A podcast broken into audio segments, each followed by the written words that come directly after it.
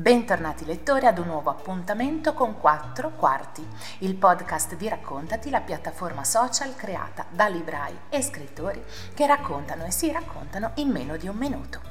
Anche questa settimana sono pronta a raccontarvi quattro quarte di copertina che riguardano le novità editoriali che più mi hanno colpito di questa settimana. Siete pronti? Per il primo quarto di oggi ho scelto un libro pubblicato da Iperborea di un autore molto molto famoso che si chiama John Calman Stephenson. Il titolo è La tua assenza è tenebra. Stephenson è uno dei maggiori scrittori nonché poeti islandese contemporaneo. È un ex insegnante, un ex bibliotecario e attualmente si dedica completamente alla scrittura perché alcuni dei suoi romanzi e soprattutto il suo primo libro di poesie hanno avuto un grandissimo successo e hanno eh, vinto eh, dei premi molto molto importanti. In questo romanzo ehm, Stefansson racconta la storia di un uomo ambientando sempre in Islanda, nei fiordi occidentali, che si ritrova eh, a un certo punto, si risveglia nella chiesetta di un villaggio sperduto senza ricordarsi come ci è arrivato e senza ricordarsi assolutamente nulla di sé. Lo colpisce una piccola lapide in un cimitero con la scritta La tua assenza è tenebra e um, incontra subito la figlia del defunto, quindi la ragazza che ha dedicato a lui questa lapide che lo accompagna per il paese e verso un rifugio perché lo conosce. Ma non è l'unica nel paese a conoscerlo, si rende conto che tutti sanno chi è, nonostante lui non si ricordi proprio nulla. E per cercare di far riaffiorare questi ricordi della sua vita, inizia a scrivere e dalla sua penna esce una saga che poi di fatto, senza saperlo, è la storia della sua vita, incredibile, che attraversa gli anni e che racconta la storia di alcuni dei personaggi e degli abitanti di questo paese un po' particolare. La sua penna è, è molto particolare, la sua scrittura è incredibile.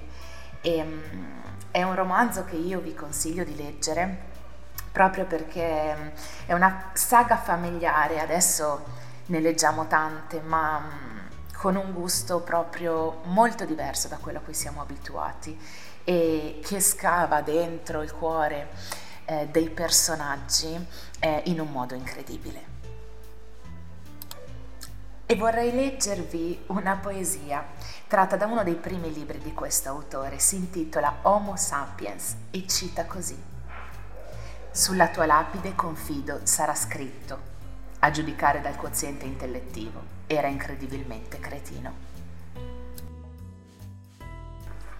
Per il secondo quarto ho scelto un noir pazzesco scritto a dieci mani da cinque fantastici autori.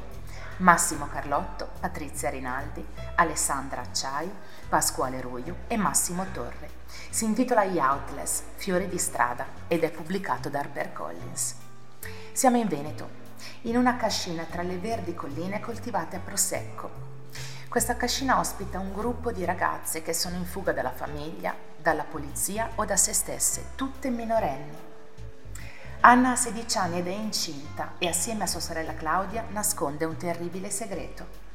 Domitilla è una bellissima diciassettenne dal cognome nobile che non l'ha salvata, anzi, la ragazza dipende dall'eroina e dalla chimica che riesce a trovare. Lea è una ragazza francese che sta per compiere 18 anni, attivista dei centri sociali, ricercata per aver ferito un poliziotto durante scontri di piazza. Rashida è una giovane senegalese. Cerca la madre e una vita più sopportabile, lontano dal sistema di valori inaccettabile del suo clan. Teresa è una sedicenne calabrese dallo sguardo feroce, figlia di Andrangheta, scappa dalla propria famiglia che le ha ucciso la madre. E infine c'è Stella, di lei non si sa quasi nulla, appena arrivata è scomparsa. Viene trovata morta e tra le ragazze scoppia il panico, cercano di scappare, ma alla fine vengono interrotte da due poliziotti, il sovrintendente Cristoforo Marino e il vicecommissario Giustina Rebelin, che le catturano e cercano di scoprire che cosa stia succedendo in mezzo a questa campagna veneta apparentemente così ricca, ma che nasconde così tanti segreti. Questo noir è fantastico, scritto benissimo, accattivante e veramente coinvolgente. Tra l'altro fa entrare proprio nella vita e nella personalità di queste ragazze che sono rimaste senza nulla.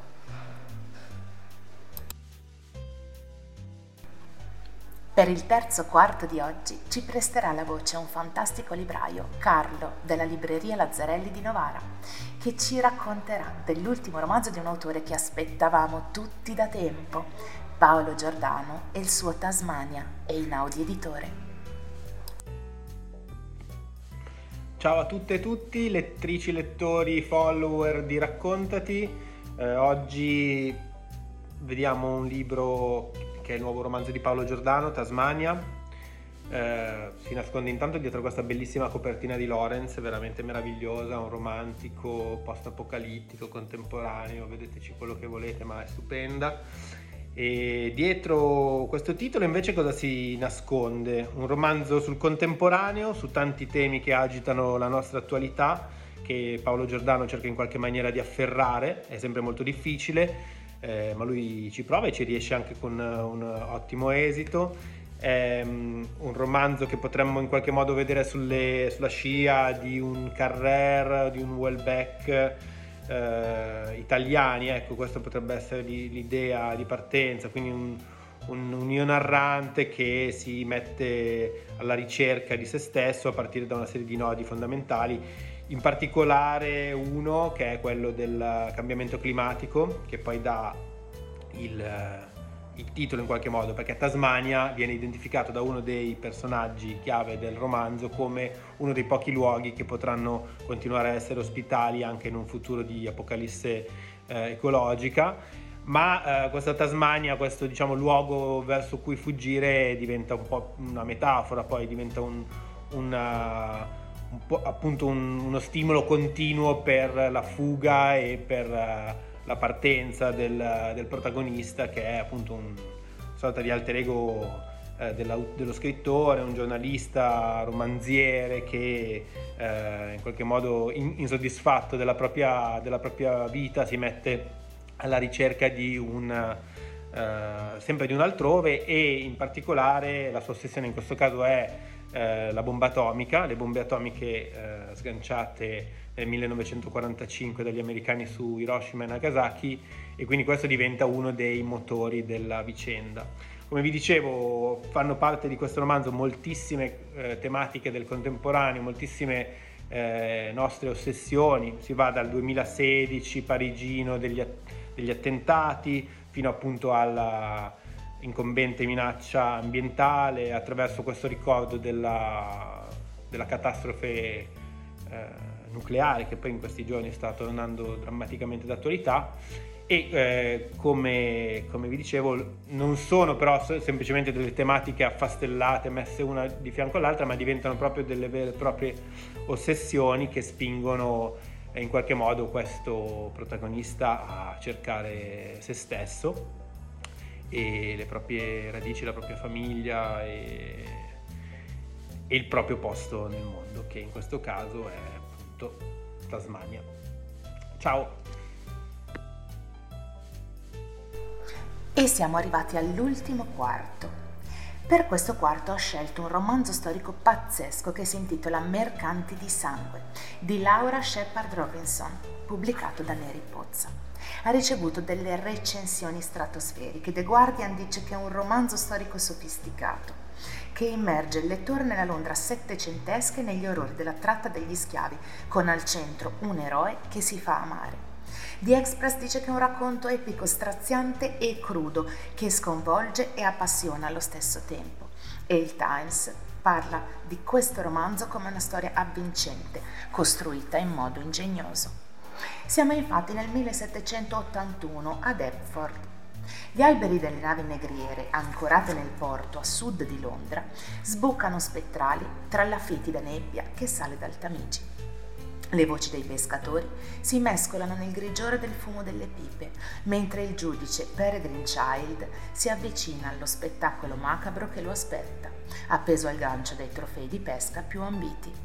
È il corpo di un uomo con lunghi capelli corvini che porta i segni di orribili torture e soprattutto un marchio impresso a fuoco nella carne, quello degli schiavi, ma la sua pelle è bianca.